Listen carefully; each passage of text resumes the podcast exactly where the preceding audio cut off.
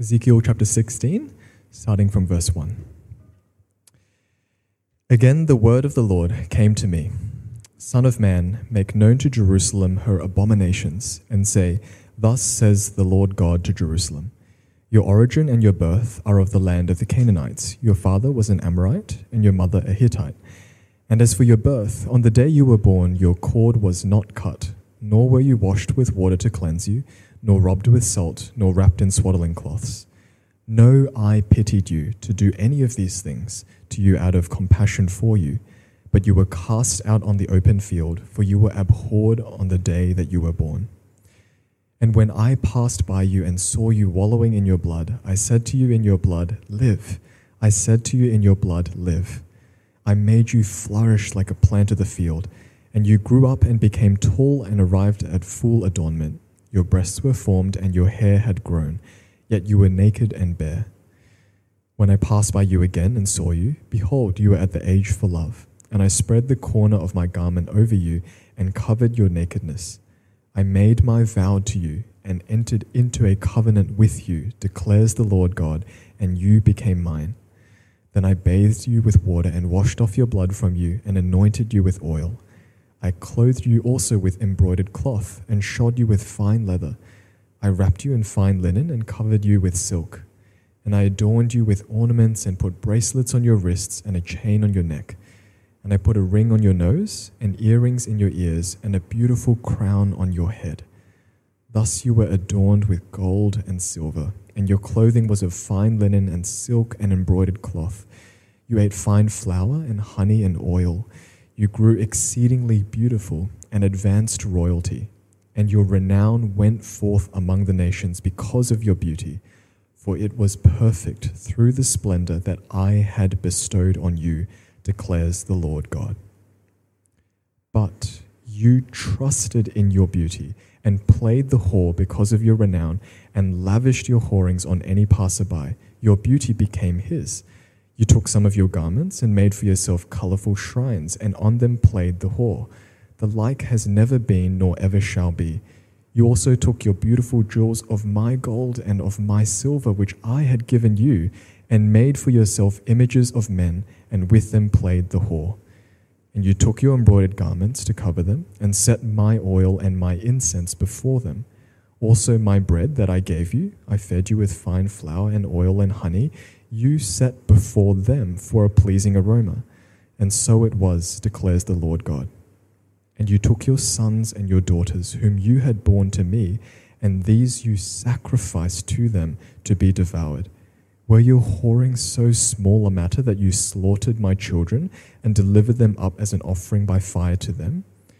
And in all your abominations and your whorings, you did not remember the days of your youth, when you were naked and bare, wallowing in your blood. And after all your wickedness, woe, woe to you, declares the Lord God. You built yourself a vaulted chamber and made yourself a lofty place in every square. At the head of every street, you built your lofty place and made your beauty an abomination, offering yourself to any passerby and multiplying your whoring. You also played the whore with the Egyptians, your lustful neighbors, multiplying your whoring to provoke me to anger. Behold, therefore, I stretched out my hand against you and diminished your allotted portion, and delivered you to the greed of your enemies, the daughters of the Philistines, who were ashamed of your lewd behavior. You played the whore also with the Assyrians, because you were not satisfied. Yes, you played the whore with them, and still you were not satisfied. You multiplied your whoring also with the trading land of Chaldea, and even with this you were not satisfied.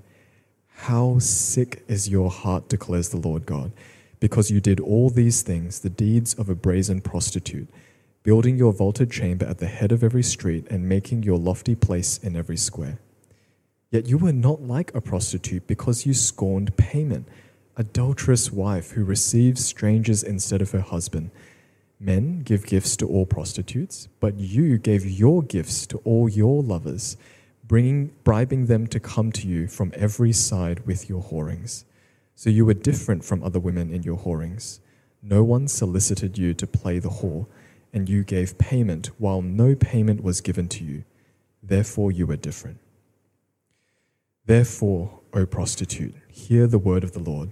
Thus says the Lord God Because your lust was poured out, and your nakedness uncovered in your whorings with your lovers, and with all your abominable idols, and because of the blood of your children that you gave to them, therefore, behold, I will gather all your lovers with whom you took pleasure, all those you loved, and all those you hated.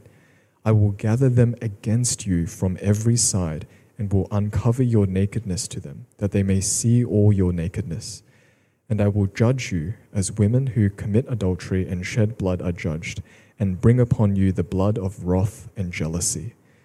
And I will give you into their hands, and they shall throw down your vaulted chamber and break down your lofty places.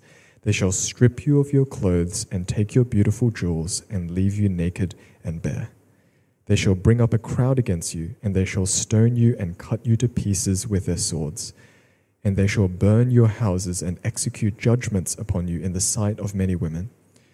I will make you stop playing the whore, and you shall also give payment no more. So will I satisfy my wrath on you, and my jealousy shall depart from you. I will be calm and will no more be angry. Because you have not remembered the days of your youth, but have enraged me with all these things, therefore, behold, I have returned your deeds upon your head, declares the Lord God. Have you not committed lewdness in addition to all your abominations? Behold, everyone who uses proverbs will use this proverb about you like mother, like daughter. You are the daughter of your mother, who loathed her husband and her children, and you are the sister of your sisters, who loathed their husbands and their children. Your mother was a Hittite, and your father an Amorite. And your elder sister is Samaria who lived with her daughters to the north of you, and your younger sister, who lived to the south of you, is Sodom with her daughters. Not only did you walk in their ways and do according to their abominations, within a very little time you were more corrupt than they in all your ways. As I live, declares the Lord God, your sister Sodom and her daughters have not done as you and your daughters have done. Behold, this was the guilt of your sister Sodom. She and her daughters had pride excess of food and prosperous ease, but did not aid the poor and needy. They were haughty and did not and did an abomination before me. So I removed them when I saw it. Samaria has not committed half your sins. You have committed more abominations than they, and have made your sisters appear righteous by all the abominations that you have committed. Bear your disgrace, you also, for you have intervened on behalf of your sisters. Because of your sins in which you acted more abominably than they, they are more in the right than you. So be ashamed, you also, and bear your disgrace, for you have made your sisters appear righteous. I will restore their fortunes, both the fortunes of Sodom and her daughters, and the fortunes of Samaria and her daughters, and I will restore your own fortunes in their midst, that you may bear your disgrace and be ashamed of all that you have done, becoming a consolation to them. As for your sisters, Sodom and her daughters shall return to their former state, and Samaria and her daughters shall return to their former state, and you and your daughters shall return to your former state. Was not your sister Sodom a byword in your mouth in the day of your pride, before your wickedness was uncovered? Now you have become an object of reproach for the daughters of Syria and all those around her, and for the daughters of the Philistines, those all around who despise you. You bear the penalty of your lewdness and your abominations, declares the Lord.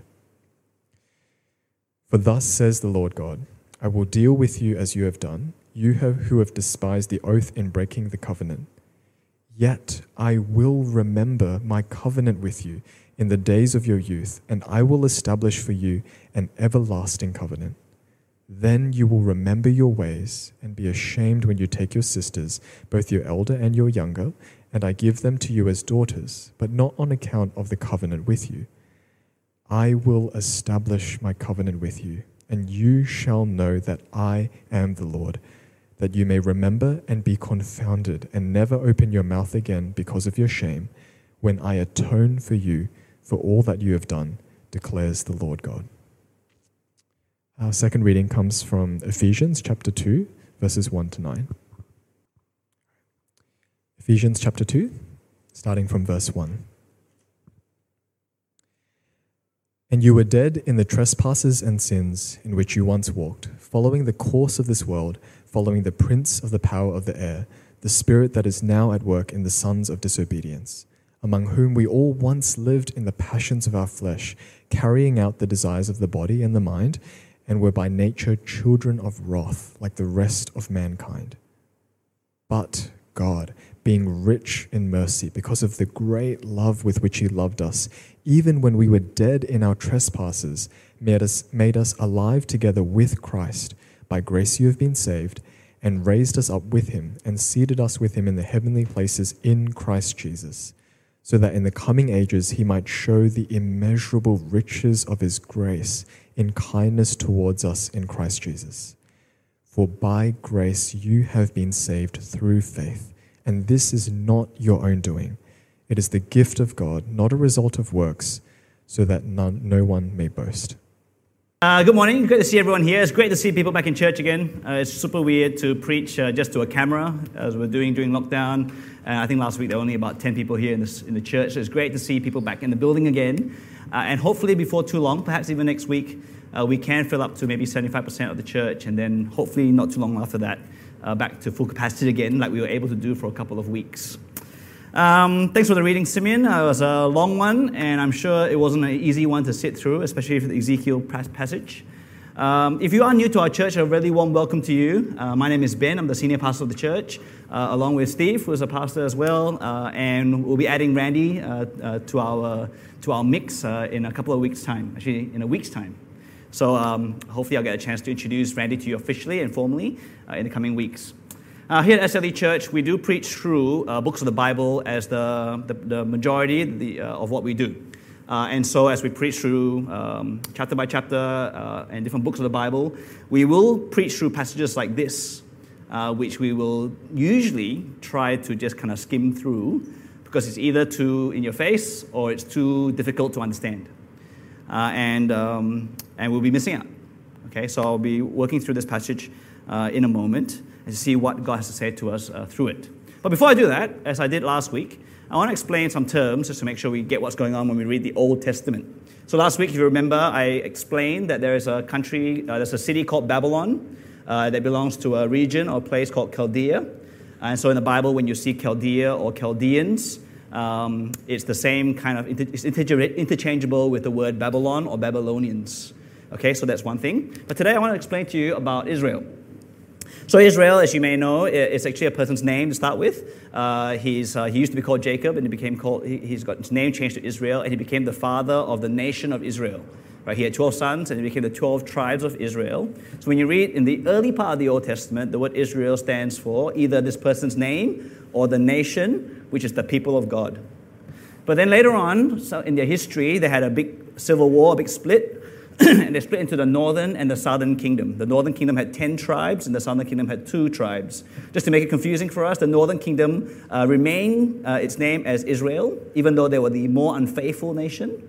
Uh, and then the southern kingdom became known as Judah, right? So Judah and Benjamin, the tribes, became known as the southern kingdom. Jerusalem uh, is and still uh, it was the capital of Israel as a whole and was the capital of Judah. It was kind of the center, it remained the center, really, uh, of God's people. Okay? So, uh, in terms of history, what is helpful to know is that in between 740 to 722 BC, so the dates are a bit wrong there, 740 to 722 BC, the northern kingdom Israel, they were exiled by the Assyrians when they were the world superpower at the time. Uh, and then they were intermingled with the nations, and Israel never kind of came back together, right? They were mixed up, and we know them as the Samaritans in the New Testament. They were people who were Jewish people who married other people from other nations and became mixed.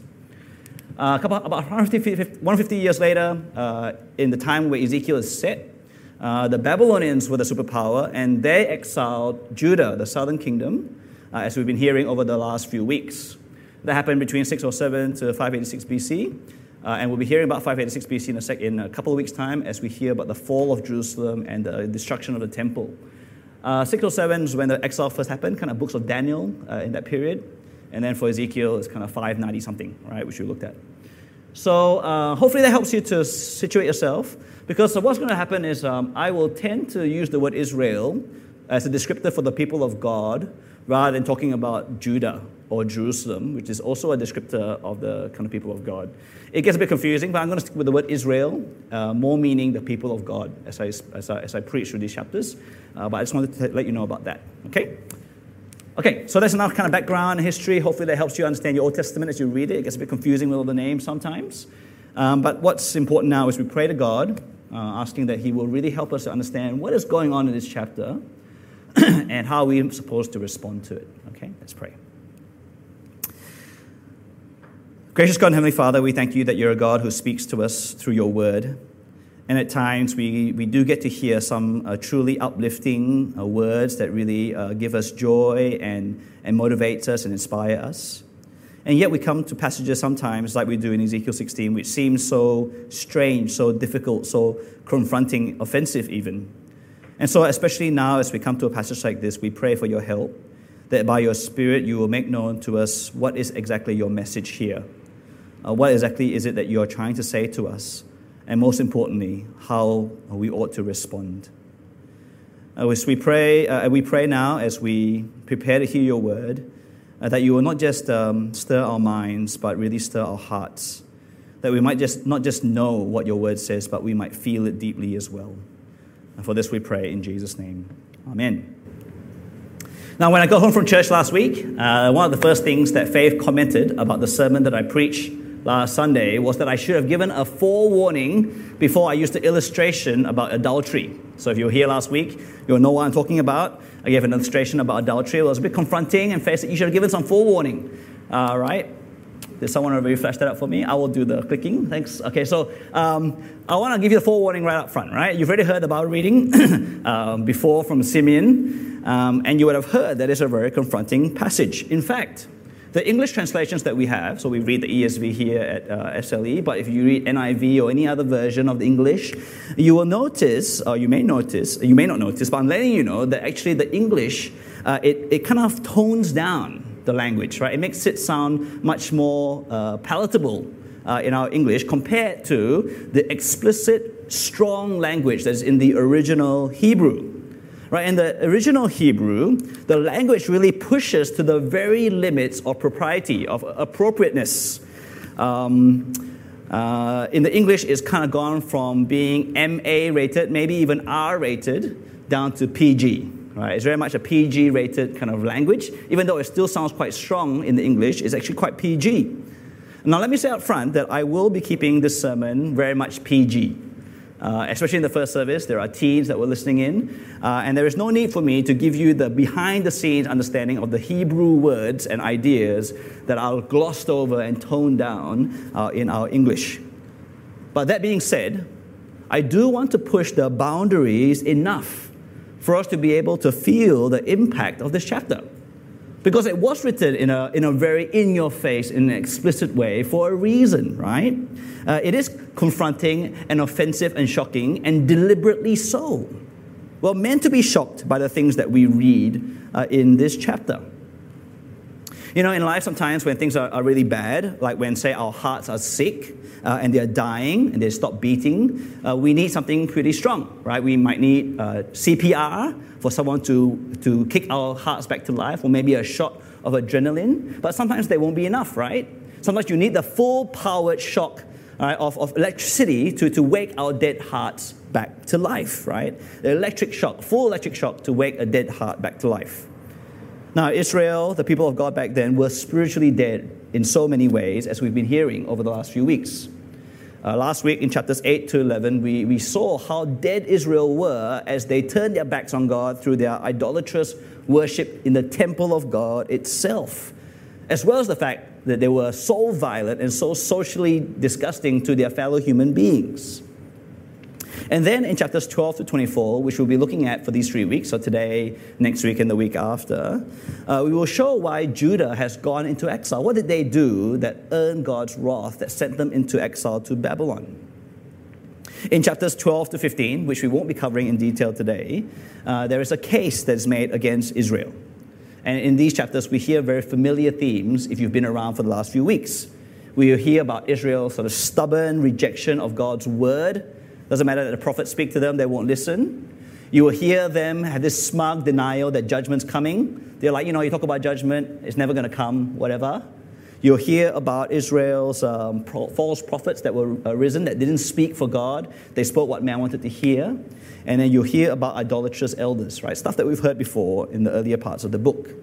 They come in a familiar prophetic form, right? The Lord will tell Ezekiel to give the words to the people. The Lord will justify the crimes of the people and the judgment that's about to fall.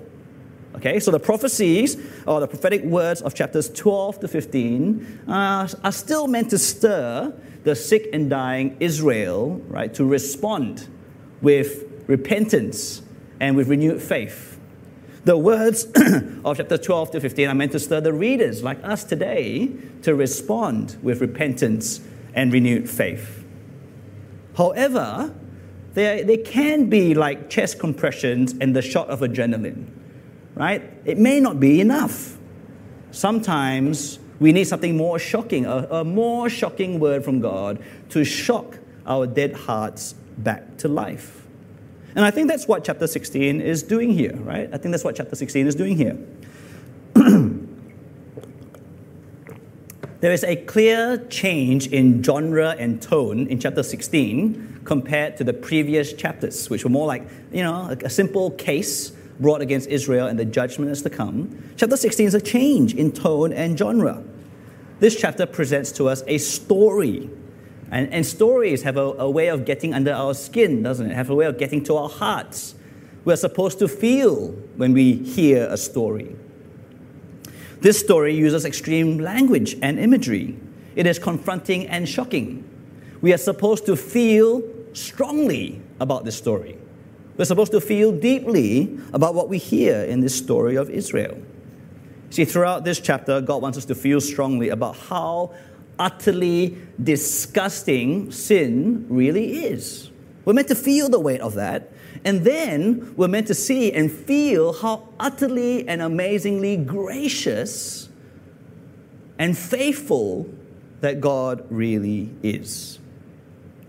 So, if you're not much of a feeler today, then maybe it's a chance for you to open your heart, right, your emotions to the Word of God. Now, the story begins with a baby born uh, in verse 3 to Canaanite parents. That is to say, that they are born of poor pagan pedigree, right? The Canaanites are the vile people in the region who were really were wicked people. They were born, they came from that, they were among those people to start with. But even worse than that, this baby girl is utterly unwanted. So much so that the, the, the mother, the, the parents, didn't even bother to provide any form of basic care the moment the child was born. Right? They just kind of left the umbilical cord kind of left hanging there. They didn't bother to wipe down all the blood and the, and the fluids that are on the baby. In fact, so, so unwanted, so abhorred this baby is that we're told that, that there's no pity shown by anyone right, to this newborn child. There is not a smidge of compassion shown. In fact, she was treated like how I would treat the trash tonight. I would throw my trash in the bin just as this baby was thrown out, like the trash, right, onto the sidewalks of. Abhorred, unwanted, and abandoned from the moment of birth is this kind of drama of this baby born.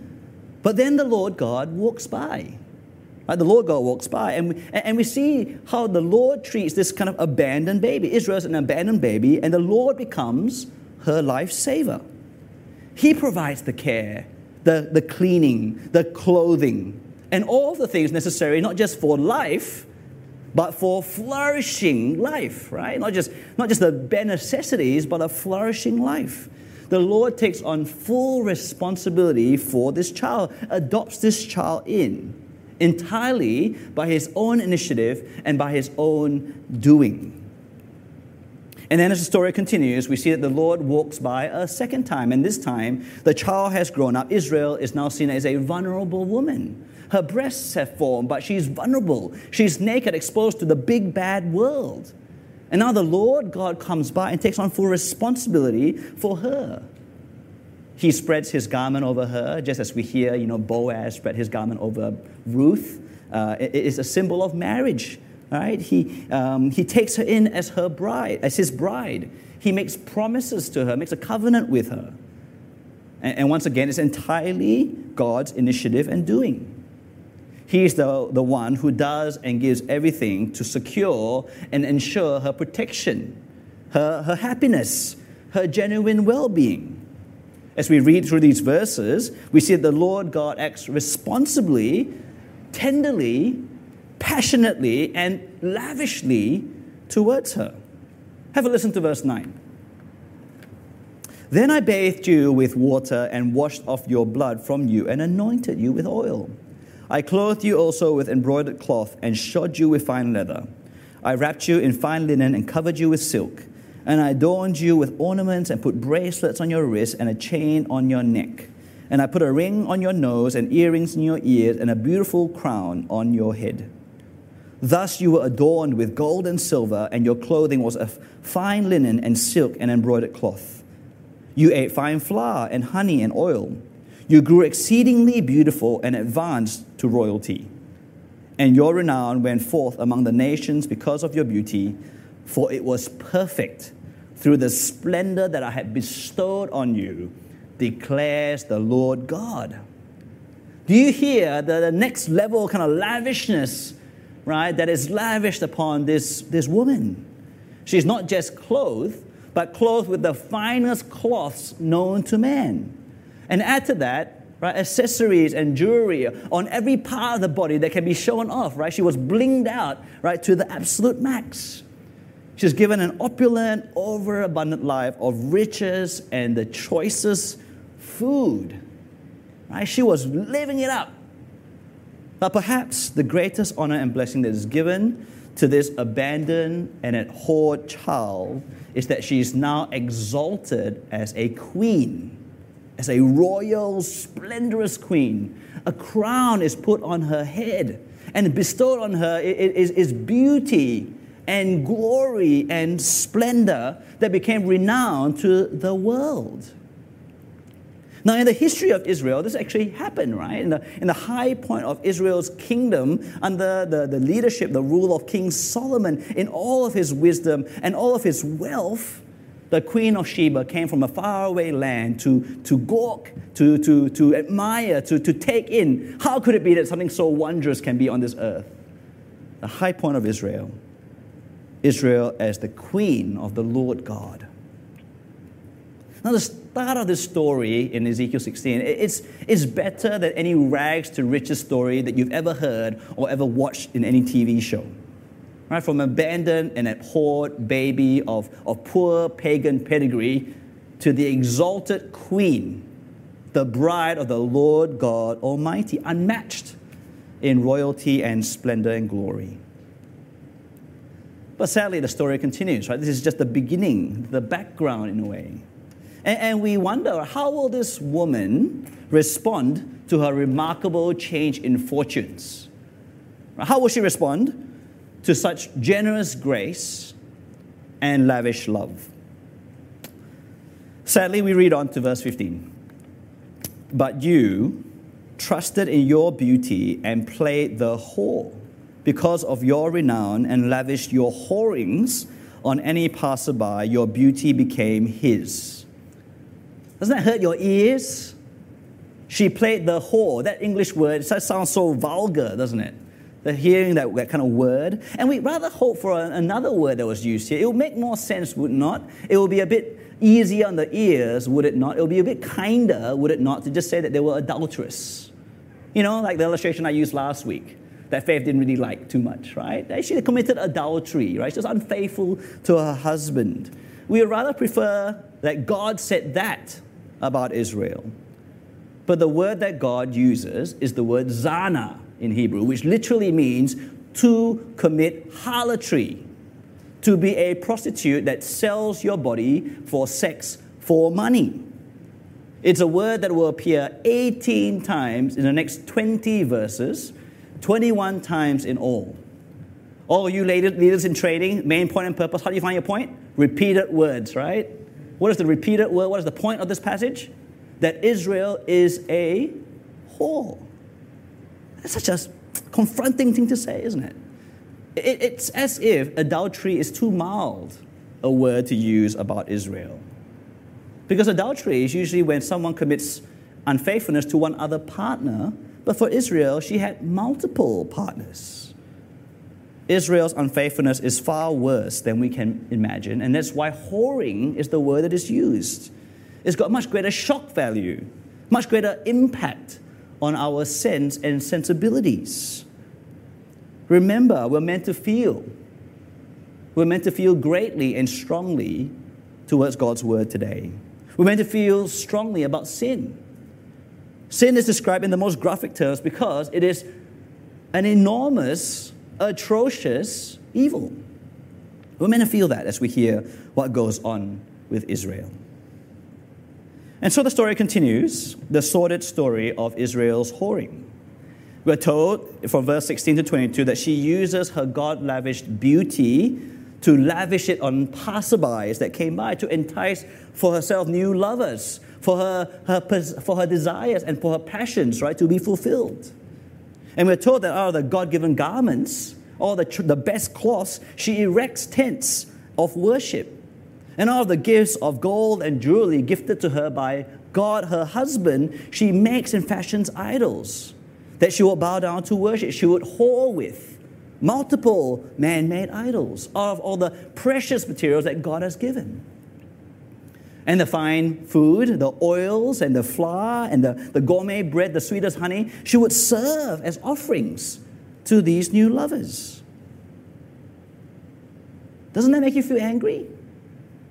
Doesn't, when you hear this, doesn't it like kind of raise up that, that, that kind of ire in your gut? How could she do this? to her husband, to God. We ought to be shaking our heads in disgust and disapproval. How could she do this? Can anything be more twisted than what this woman is doing? But it gets worse. We're only up to verse 22, isn't it? It gets worse. Have a look at verse 20. And you took your sons and your daughters, whom you had borne to me, and these you sacrificed to them to be devoured. Were your whoring so small a matter that you slaughtered my children and delivered them up as an offering by fire to them. Not only did this woman offered the gifts that her husband had given her to new lovers, she offered the children that they bore together, not just in offering to these new lovers, but to slaughter and to set on fire. Now, this story is mainly metaphorical, right? It's meant to be like dramatic. But here it's actually literally true that Israel, in her worship of pagan gods, actually sacrificed her actual children, her children, her, her sons and daughters of Israelites, to pagan gods in worship. This is all part of the, the disgusting and gross religious idolatry that Israel committed over hundreds of years. Now, sadly, the story doesn't end there. It doesn't just end at religious idolatry. Not only did Israel play the whore with pagan idols, they also played the whore with the nations around them, right, with the world superpowers of the time. And so, as we read from verse 23 to 29, we see, in a way, a bit of a, a very quick historical uh, flirtations and, and whorings with the nations, starting from the Egyptians, who were the superpower at the beginning, and then the Assyrians later on, and then the Chaldeans or the Babylonians in the time of Ezekiel. Right? In turn, these nations were the superpowers, and so Israel would flirt and would whore with them, hoping from and seeking from these new lovers the protection, the security, the salvation, the, the success that they wanted out of life. Instead of putting their trust in the Lord God, you know, the one, right, who had brought them from absolutely nothing, abhorred and abandoned, and made them into the exalted queen. You know that God? The one who called them out as a people, as a nation, even though they were nobodies. Right? Abraham was nobody from nowhere, right? Called out and given blessings. The, the amazing blessing of being God's people and receiving God's blessing, flourishing, nourishing, cherished, exalted, and glorified. Instead of trusting Him, they went into bed. Israel got into bed with other nations and other gods. Now, at the end of the story of Israel's political whoring, we hear this in verse 29. You multiplied your whoring also with the trading land of Chaldea, and even with this you were not satisfied. Right? You were not satisfied. How sick is your heart, declares the Lord God, because you did all these things. The deeds of a brazen prostitute, building your vaulted chamber at the head of every street and making your lofty place in every square, yet you were not like a prostitute because you scorned payment. Now, the final part of the story of Israel's whoring really takes things to the next level of lowness and disgustingness. God says to Israel, You are worse than a whore. Why?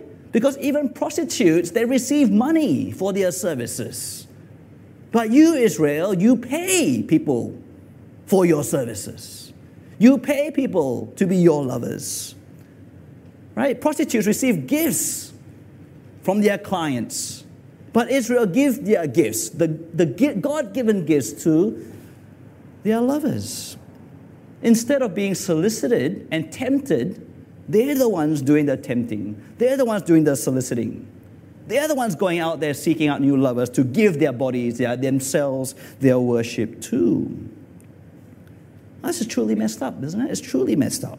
It's a level of shamefulness that even the other Canaanite, the other pagan, the other gross, wicked, vile people wouldn't even do. But this is the story of Israel's unfaithfulness told in such a shocking way for us to feel something disgust and depravity.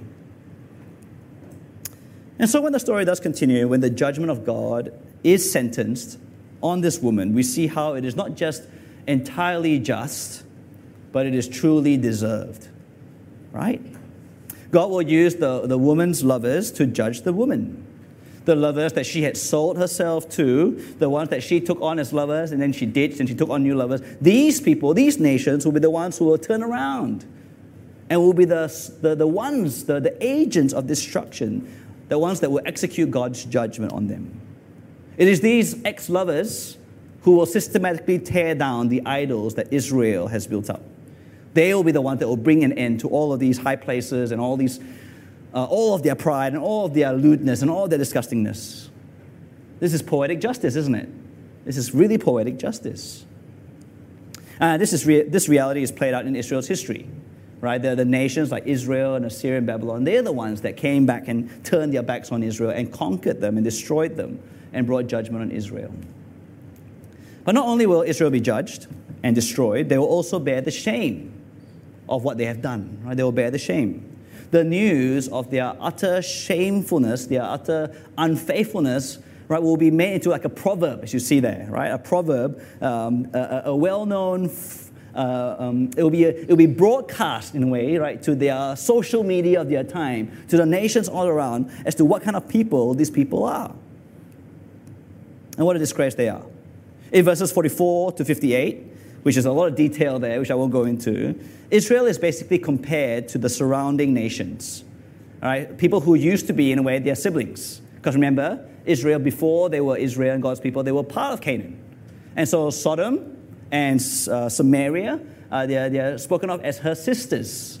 Right? And they were renowned, they were infamous for being a disgustingly vile kind of people, Sodom and Gomorrah, as many of you may know the story of. And yet, Israel exceeded even them. Verse 47. Not only did you walk in their ways and do according to their abominations, within a very little time you were more corrupt than they in all your ways. As I live, declares the Lord God, your sister Sodom and her daughters have not done as you and your daughters have done. Right? Israel was twice as sinful as the Samaritans. Israel, who had been called out by God, made into a treasured and holy people, end up being twice as bad as the pagan nations who did not have God and who were set in their wicked ways. And so Israel's shame and Israel's disgrace and Israel's guilt will be broadcast and made known to all. As verse 58 so clearly puts it, Israel will bear the penalty for her lewdness and abominations. And as the Lord declares in verse 59, for thus says the Lord God, I will deal with you as you have done, you who have despised the oath in breaking the covenant. We get to this point in the story, in a way, that the end point of God's judgment, I think we can't help but nod our heads in agreement. And we will say to ourselves, how could God not respond, right, in this way? It is completely understandable. In fact, it is completely necessary that God respond in some way. How could he be treated like that? Such a disgraceful, unbelievably vile, and disgusting way that God has been treated is only just and fair. In fact, it is necessary, isn't it, that God does something about this. In fact, if we were God's friend, our God's best friend, we would say to God, You make sure you have nothing ever to do with that woman again. If this were a drama, this were a TV drama, a Korean drama, say a 16 episode, which is the best amount of episodes for a Korean drama, by the way, if this were a TV drama, right, we would have been cursing out this woman. Right, from episodes one to seven, probably would have been the, the beautiful love story, right, of verses three uh, uh, to, to five, right? We'll see the beautiful romance, right, uh, of this uh, uh, completely loving man, right, who lavishly pours out, um, you know, his, his, his life, his love on this woman and made her into basically the queen.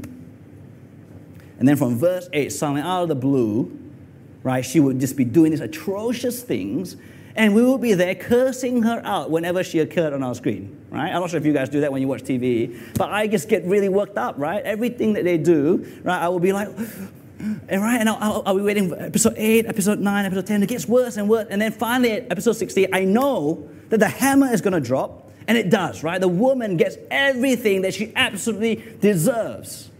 And I'm like, fist pumping. And I'm like, yes, there's this deep sense of relief. And, and even a, a, a joy. You, know, you don't want to be happy, but you can't help but be happy that justice has been done, right? That such a, a vile, disgusting, unfaithful woman gets everything that she deserves. And you are not expecting this to be a comedy, a romantic comedy that ends well. You'll be happy for this drama series to be a, a, a tragedy, right? And in fact, if in that last half an hour of episode 16, which is when they resolve everything, suddenly the man turns around and goes, Oh, that's okay. I'll, I'll receive you back and I'll pour all the, the lavish love on you again. You'd be like cursing out the writers. I'm never watching this dra- uh, drama written by this writer again because it just would not make any sense. Maybe that's just me, okay? Sorry if you're not a drama watcher. I love dramas because I get involved in stories. I have a boring life, so dramas are good. Nah, just kidding. But, you know, you know what? Humanity should be glad that I'm not writing the story of humanity. Humanity should be glad because most of us have an innate sense of justice. You want revenge on this woman, I think. And so we ought to be completely floored when the story of Ezekiel 16 continues on into verse 60. I remind you, right? Verse 59, right, it ends with, I will deal with you as you have done. Right? You will get everything that you absolutely deserve. And then verse 60 says, Yet, yet I will remember my covenant with you in the days of your youth, and I will establish for you an everlasting covenant. Then you'll remember your ways and be ashamed when you take your sisters, both your elder and your younger, and I give them to you as daughters, but not on account of the covenant with you. I will establish my covenant with you, and you shall know that I am the Lord, that you may remember and be confounded, and never open your mouth again because of your shame, when I atone for you for all that you have done when I atone for you for all that you have done, declares the Lord God. Like, what? Where did this come from, right? Out of the blue, what, what's going on here? Israel's unfaithfulness is off the charts. For 59 verses, we can't help but feel the vile unfaithfulness of Israel. And yet the Lord says, I will remember my covenant with you. I will remember and I will remain faithful to the promises that I made to you.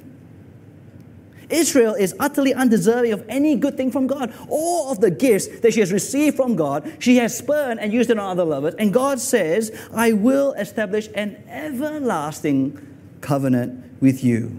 I will never ever stop being your God. I will never ever stop giving you life and giving you flourishing and giving you blessing. I will never stop exalting you and glorifying you.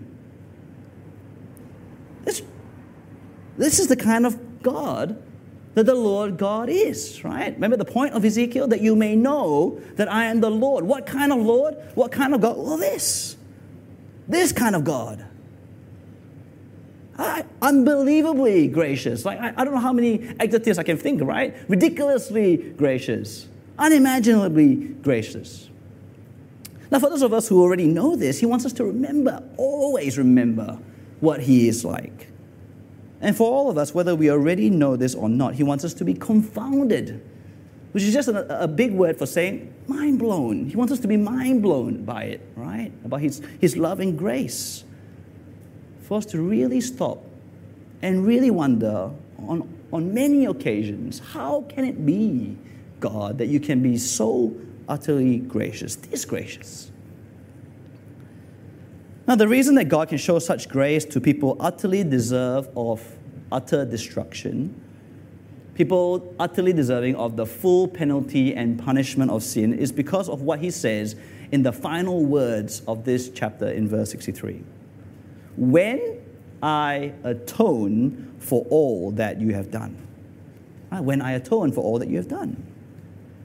Just as the Lord God alone initiates and does everything to adopt Israel in as his child, just as God alone initiates and does everything to form a covenant of marriage and exalts her as his queen, so also to be able to redeem and save them from the utter judgment of their utter unfaithfulness, God alone initiates and does atonement, where justice of the crime is served but reconciliation can be offered. So you see, the story of Ezekiel 16 is the gospel of Jesus Christ. Now, in a, in a less dramatic and a less metaphorical way, but in a no less powerful way, Ephesians 2 is basically the story of Ezekiel 16. Right, let me read for us. Right, Ephesians chapter 2.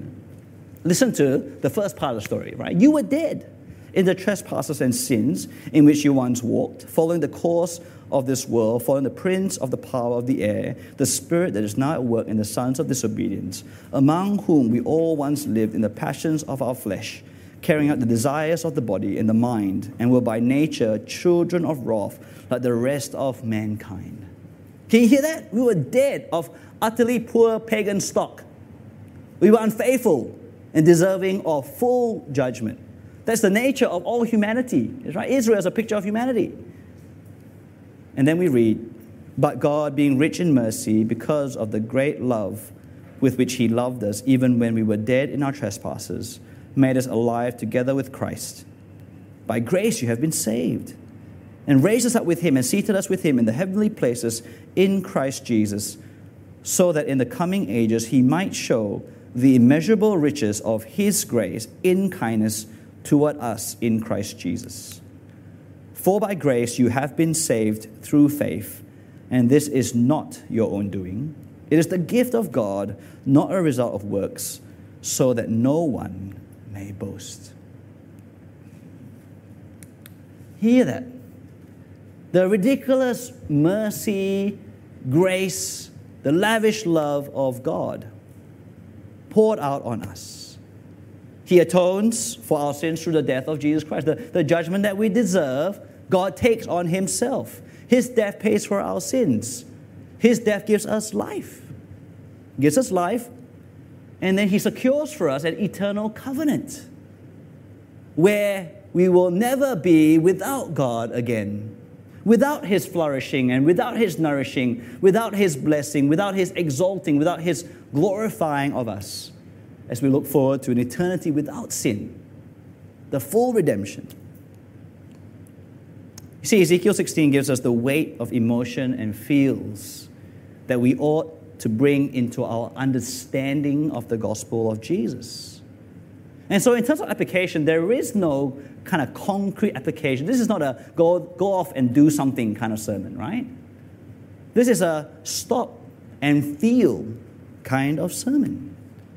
Ezekiel 16 is a story that is meant to stir our emotions. It is meant to go to work on our sense and sensibilities. It is meant to shock us with shocking language and imagery to shake us up to the core. We are meant to sense and feel the shock of sin against the Lord God. Now, we might not be as vile as Israel, but it gives us a picture of what the vileness and the disgustingness of sin really is like. For us to really feel the way that sin is really very horrible. Unfaithfulness to God is just unthinkable. Don't go there. We can't just know these things to be true. We must also feel. We must feel the weight of its truth.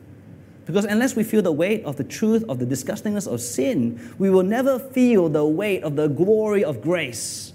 We will never be amazed by the lavish love that God pours out on undeserving people like us. I wonder whether you've ever felt the gospel. I know we are a church that majors on the Bible and we teach it faithfully and we want to make sure that people understand and we do point and purpose and we exegete and we do all those things, right? Just because we are strong on the, the knowledge doesn't mean we can't also be strong and big on the fields. Right? We, we, we do want to avoid the, the, the, the excesses of the, of, the, of the charismatic kind of mania. And maybe you know we, we, we, uh, we have a aversion to, to emotions because we feel like maybe we don't want to be part of that kind of uh, wrong maybe over excessive expressions of emotion. But never does the bible allow us to not feel anything about sin and grace. We're supposed to be feeling people. God made us not just as heads but it's hearts and hands right It's a whole people in response wholly to the god to god that's the kind of reflection that we need on a passage like this, right? How do we feel? I think all of us here, if you've been around for even just a few weeks, will know in your heads about sin and grace. But let me ask you now, how do you feel about it? Right? How do you feel about it? It's okay to feel. In fact, it's necessary to feel. Sometimes we need more than just chest compressions and adrenaline shot. Sometimes we need the full shock of God's word to, to wake up our dead hearts. I, I won't apologize because God doesn't for giving us a shocking word today, but it is a life giving shock that He's trying to give us today. Come alive. Let's pray. Heavenly Father, we have heard a hard word from you today, a shocking word, yet it ends in a shockingly unexpected way. Please help us Please help us by your Spirit to feel the weight of the horror of sin. Help us truly to be disgusted by it whenever we do return back to our old sinful ways or whenever we are unfaithful to you in the way that we still seek after and pursue the idols in our lives. Even though we, we, uh, we are not like Israel in the depravity of their sin, and perhaps we are not like the world who, who, who are unrestrained in their ungodliness and unfaithfulness, yet at times we do recognize that we do take sin in our lives too lightly. In moments like that, as we reflect on the, the grossness of sin as a whole and the sin that still remains in our lives as believers, uh, we pray that you'll help us to feel the weight of that in order for us to be able to appreciate even more just how glorious your grace is. Help us to feel just that, that joy, that peace, that, that tear inducing happiness and relief that you have atoned for our sins. Please help us daily to rejoice in the gospel, to be happy about it, uh, to, to have an emotional response. Help us not just to be people who know things in our head, but are cold in our hearts. This we pray in Jesus' name.